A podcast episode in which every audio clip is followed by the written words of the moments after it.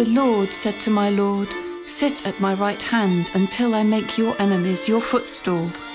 Send forth from Zion your mighty scepter. Rule in the midst of your enemies. As your people offer themselves freely on the day of your power, the dew of your youth will be yours from the womb of the morning.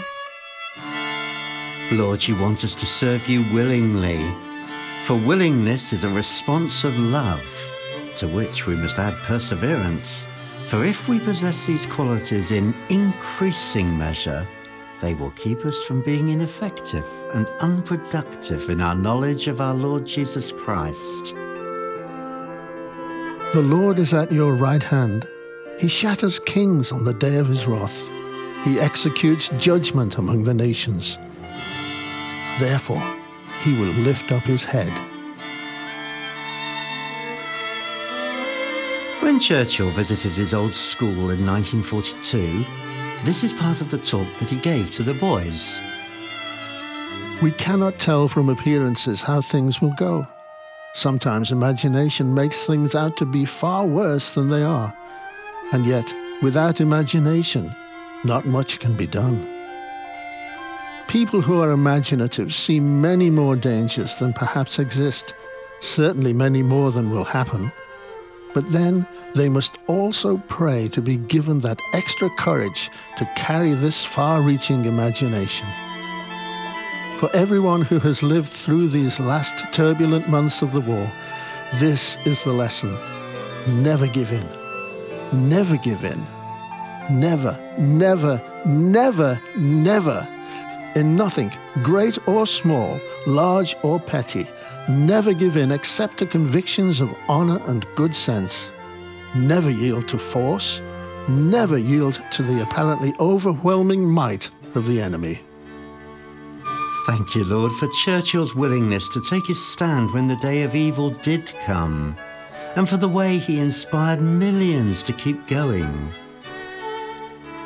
Thank you for so many volunteers who serve wholeheartedly, working sacrificially with willing hands to care for even the seemingly least of your brothers and sisters. Willingness is such a winsome thing. The more joyful we are in hope, the more patient in affliction and faithful in prayer, the more willing we will be to draw from the energy that you so powerfully send, and the more death blows we will deal to the enemy's schemes. Keep us willing and persevering in those times when your promises ring hollow in our ears and we're tempted to heed the devil's siren songs and give up. But when the season for a particular project or burden is past, help us to be willing to desist and lay it down. Lord, so much depends on our willingness to be willing. Deal with every trace of unwillingness in us. Make us willing on the day of battle to obey orders, to believe in the cause that you have planted in our hearts, and to display courage in the face of our fears, even to the point of being willing to suffer and be broken, if that is what is called for. This is a call for the endurance and faith of the saints, but the rewards that you promise are better than sterling silver or even purest gold. You promise to love all who love you, and that those who search for you will find you.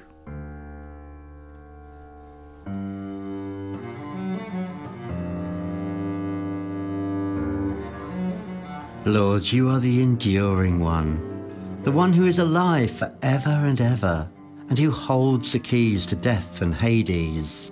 You are the one who broke the power of him who held the power of death and you refuse to settle for anything less than the destruction of the works of the evil one.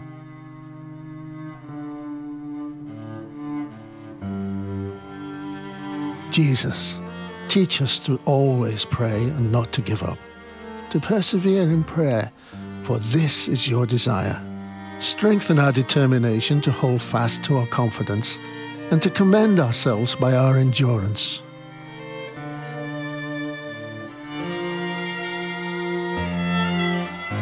when the enemy sneers that things will not work out and that we will never achieve anything worthwhile, when we are obliged to endure taunt and reproach, may we yet take the next step forward and then the one after that, and declare with all our being, I will exult in the Lord, I will rejoice in the God of my salvation.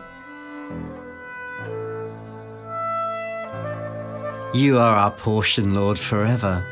And even though our heart and flesh may be frail and failing, you're the strength of our inmost being. Who can endure the day of your coming, Lord? Who can stand when you appear? Those who walk righteously and speak what is right.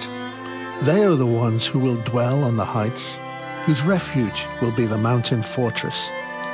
Their bread will be supplied, and water will not fail them. They will emerge from the tent of their bodies and share in the glorious dawn of the new world that you are hymning into being your ultimate fulfillment of all creation, as we dwell with brothers and sisters from all times and ages in the city of God, whose designer and builder is God Himself. Make us fit to be among their number, Lord. Even in our fragility, may we serve your glorious and mighty purposes for you already see how we will be when we are with you in eternity, and you are greatly looking forward to that time. Lord, it is perseverance that develops the eye of faith to help us see the invisible. Strengthen and prepare us for the challenges and tests that lie ahead, and keep us looking to you. Even when we feel as though we are going nowhere, and may even think that we are making fools of ourselves, you are looking ahead to what you will accomplish through our efforts and all the people who you will touch through us. Keep us standing firm against the devil's wiles, striving side by side for the faith of the gospel, persevering to preserve the unity of the Spirit through the bond of peace. You did not promise that every task we turn our hand to will sparkle like a diamond. But you did promise that the righteous would shine like the stars in their glory.